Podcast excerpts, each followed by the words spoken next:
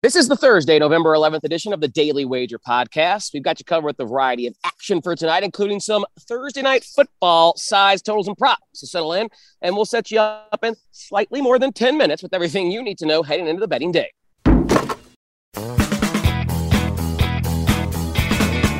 Welcome to the Daily Wager podcast presented by DraftKings, America's top rated daily fantasy app. Tyler Fulghum and Anita Marks, prop queen and prop prince with you on a Thursday morning. As always, going to dive into Thursday night football between the Ravens and the Dolphins. Have some NBA games to touch on as well. So, Anita, let's kick it off. We got the Ravens in Miami laying seven and a half, total of 46 and a half. How you looking at uh, developing a game script for this matchup? First things first, can we get t-shirts made? Prop prop queen, prop prince. I'm you all know, about that. About you know, that you know, boss. you know, I know a guy. You know, I know a guy. considering it's all I do is wear t-shirts on the show. Anyway, okay, uh, how am I playing this? Um, you know, I I, I love the I start the week out right, and that's teasing the Ravens down, two teams, six point teaser, tease them down to minus one and a half. Um, that's what I would do. Also, I like the Ravens over 27 and a half points you know, as we stand right now, and we're recording this podcast earlier, we're still not certain who's going to be under center. We can assume that it's going to be Tua. We just don't know. It's a short work week. Uh, they're down another center, Greg Mancz. I hope I'm pronouncing that properly. He is out because of an ankle. And you've got a Ravens defense. They blitz 30% of the time, and they're flying high, as we know, coming in after a win against the Minnesota Vikings in overtime. Their offense, Baltimore's offense scores 44% of their offensive snaps, and teams are averaging a league high 13 red zone plays against the Miami Dolphins. So I see a lot of points being scored here with the Baltimore Ravens. So again, I, I like the 27 and a half. And I'm going to get into in a minute when we start talking about prop bets, um, a big, big nugget for Lamar Jackson and Marquise Brown. So stay tuned for that. All right, I will uh, take a similar approach to you. I'm going to do a two leg, six point teaser with this game. On the side, I'm the same as you. I'm going to tease the Ravens down to one and a half. And then the total can go either way. I'm actually going to go tease up to 52 and a half and play the under. And my concern is that the Dolphins Ooh. won't bring much to the table here. I, I, know the Ravens can put points up on the board with the way Lamar is playing. Obviously, their run game isn't what it once was, but they have Lamar Jackson, who is the most dangerous weapon in the NFL, and he has grown as a passer this season. Not surprising because Mark Andrews and Marquise Brown have been healthy and played at an uh, you know Pro Bowl caliber level, and then they've added someone like Rashod Bateman in, who has uh you know acclimated himself well as a rookie out of Minnesota. So. Uh, I don't know if the uh, Ravens will need 30 plus points to win this game. I think this is a 21, 24 point target for Baltimore's offense because I just don't think despite some of the issues Baltimore's defense has had due to injuries, I just don't think Miami, whether it's Tua or Jacoby Brissett, is going to bring enough offense to the table with all the weapons that are missing. The Ravens can focus on Mike Gesicki, can focus on Jaylen Waddle. That's about all they have to work with there. So I'm going to tease the Ravens side down to one and a half. I'm going to tease the total up to 52 and a half and play that under. All righty, let's get into some props as the Prince and Queen love to do on a Thursday. I will let the Queen go first. She is the Majesty, so the floor is yours, my lady. Share the people, uh, share with the people some winners. Oh, Tyler, I love working with you. All right, so let's talk about the Ravens. Um, Lamar Jackson and Marquise Brown are both from the South Florida area. This is what football players love and thrive in, and that is going back home, especially for these two dudes to play in front of their friends and family at on that st- bright lights big stage Thursday night. I'm expecting a big game from both these guys. So Lamar, longest completion over 37 and a half yards. Marquise Brown, longest reception over 24 and a half. Why? Um, Miami, they blitz a lot. 30% blitz rate. What happens when you blitz? You're open to the long ball. Opposing offenses are averaging five plays of 20 yards or more a game, and Brown has 26 targets the last two games of 20 yards or more. So I think just the way that Miami plays defense, the way that Lamar and Marquise Brown have been hooking up offensively, I love these two prop bets in regard to longest completion and longest reception. I also like Marquise Brown over four and a half receptions as well. And last but not least, my my my other Ravens prop bet, Devonta Freeman over 10 and a half rushing attempts. Latavius Murray is still doubtful. Everything I'm reading right now is that more than likely he's going to be inactive. So uh, he's had 15 touches for over 80 total yards last week. And uh, and and backfields are averaging anywhere between 28 to 30 touches a game against the Miami Dolphins, and that kind of like bodes into your game script, Tyler. In that, I'm sure you're thinking the same thing that the Ravens are going to be running the ball a lot towards the end of the game.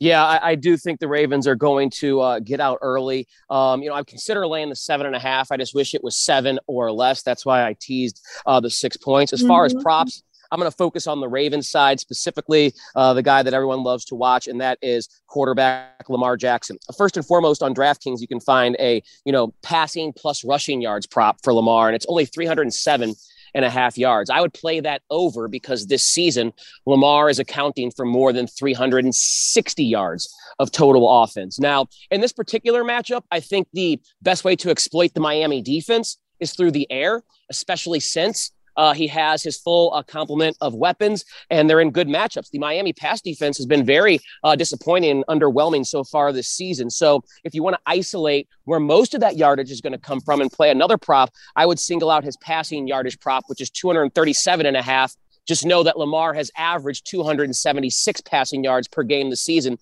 has only been under that number, I believe, twice uh, all season long. So um, I'm expecting a lot of action through the air and Lamar being efficient. Um, Mark Andrews, I think, is the um, particular target I want to focus on. Miami has been dreadful defending tight ends uh, this season, and the passing yardage prop or receiving yardage prop for Mark Andrews only 48 and a half. Um, I would play that over. I would dabble a little bit in Mark Andrews being a touchdown score. You can get a good price on that. Um, but that's how I think most of the, or that's how I believe the Ravens should attack a Miami defense that has a weakness definitely through the air. And Lamar, um, with no running game there because of all the injuries, um, the Ravens have turned into a team that has a higher pass rate than run rate, and Lamar is absolutely delivering in that role. Anything on the Miami side that you like? I'm not really um, interested in dabbling there since there's some uncertainty around quarterback and all the injuries. Uh, I know whoever it is, though, Jacoby Brissett or Tua Tagovailoa, uh, they really only have Mike Gesicki and Jaylen Waddle to throw to, and the Ravens have given up some passing yards um, this season. So if you have the stomach uh, and you want to bet something on the Dolphin side, I would consider those two pass catching targets. What about you, Anita? Anything in Miami side that you like? Yeah, when I'm looking at the Miami team, I'm looking at volume more than uh, right. result. So, right. for example, you know, uh, Malcolm Brown is still out. So you know, Myles Gaskin, he's getting the bulk of the carries back there. You get him over 11 and a half carries for minus 105. I do like that. Ahmed is the other running back back there, but he's also utilized in the passing game. And the Ravens, uh, not so great. 22nd in the league in receiving points allowed to opposing running backs. So I like Ahmed over 28 and a half rushing and receiving yards. Waddle, again, the volume because DeVante Parker and uh, and um, uh, Preston Williams. Will, is that who you're Will, thinking of? Will Fuller. Will Fuller. Or Will Fuller. Will Fuller. Yeah. They're both out. So again, volume. Waddle. Uh, he got he got eight. He got ten targets last week. I see a lot of the same. So over five and a half receptions. And you talked about Gesicki. Um, I like over four and a half receptions. I also like here is uh, production, and that is over 54 and a half receiving yards. Uh, the Baltimore Ravens are 30th in receptions against opposing tight ends and 32nd in receiving yards against opposing tight ends. Tight ends are averaging almost 75 yards a game against them. So, um, so Gesicki would be the over in 54 and a half receiving yards uh, as in regard to, um, you know, more so more not just volume but uh, right. result.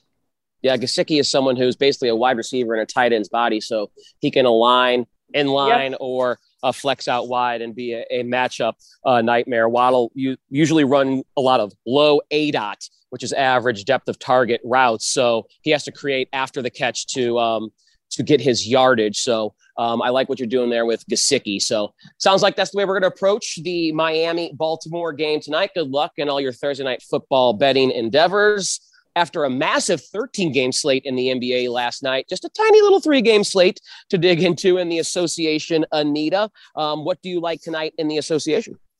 Yeah, so I, I, like Philadelphia and I like I like the Clippers. I just don't like laying the points. Um, you know, this Toronto team, as we know, they're young. They don't do well on back to back, and this is their second game of a back to back. They're six and eleven against the spread. They're not shooting well, 52%, no Siakam tonight. So I do like Philadelphia, even though they don't have Embiid. So I'm going to play a two team money line parlay. So I'm going to take the 76ers on the money line, and I'm also going to take the Clippers on the money line.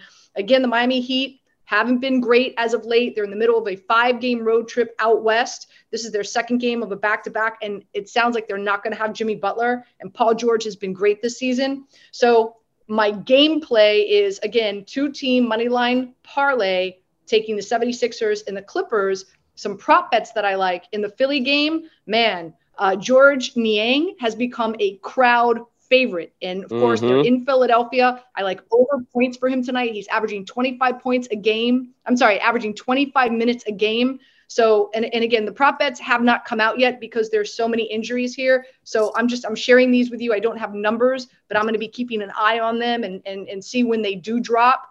But Niang over points, Drummond over rebounds, 20 rebounds and 25 rebounds his last two games with Embiid out. And it's not like, you know, the Raptors uh, have a, a, really, you know, frightening uh, front court that's going to uh, contend or contest with him.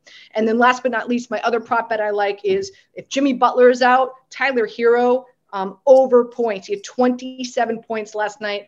With uh, if Butler's out, uh, the, the sky's going to be the limit in regard to uh, the amount of shots he's going to take. And so I like over points for Herro, of course, if Butler is inactive. Yeah, it'll be green light go for Tyler Herro. He's worth playing the over no matter whether Butler's in the lineup or not, because coming off that bench, he is allowed to just absolutely chuck with reckless abandon. Um, I'm going to look at the Utah Indiana matchup. It's in Utah. Uh, the Pacers played last night. The uh, Jazz did not. One of the few teams that did not. And this has just been a trend that you can take back to last year and it's carrying over into this year. It was my best bet um, on the show on Tuesday and it cashed. When the Jazz are at home, they're just a, they're just a wagon. Uh, the elevation in Utah, especially for uh, the Pacers playing the second leg of a back to back there in elevation yesterday with the uh, Denver Nuggets. I'm going to lay the 10. It's a big number, uh, but the Jazz have been really, really good covering the number at home uh, because that's such a difficult place to play. So, Pacers, um, not quite healthy, um, 100%. I'll take the Jazz laying 10. I like what you're putting down with Miami and the Clippers. I would also consider the under there, 211 and a half. Um, especially if Butler's not playing. That limits the offense a little bit, but these have been two teams that have been really good defensively so far this year.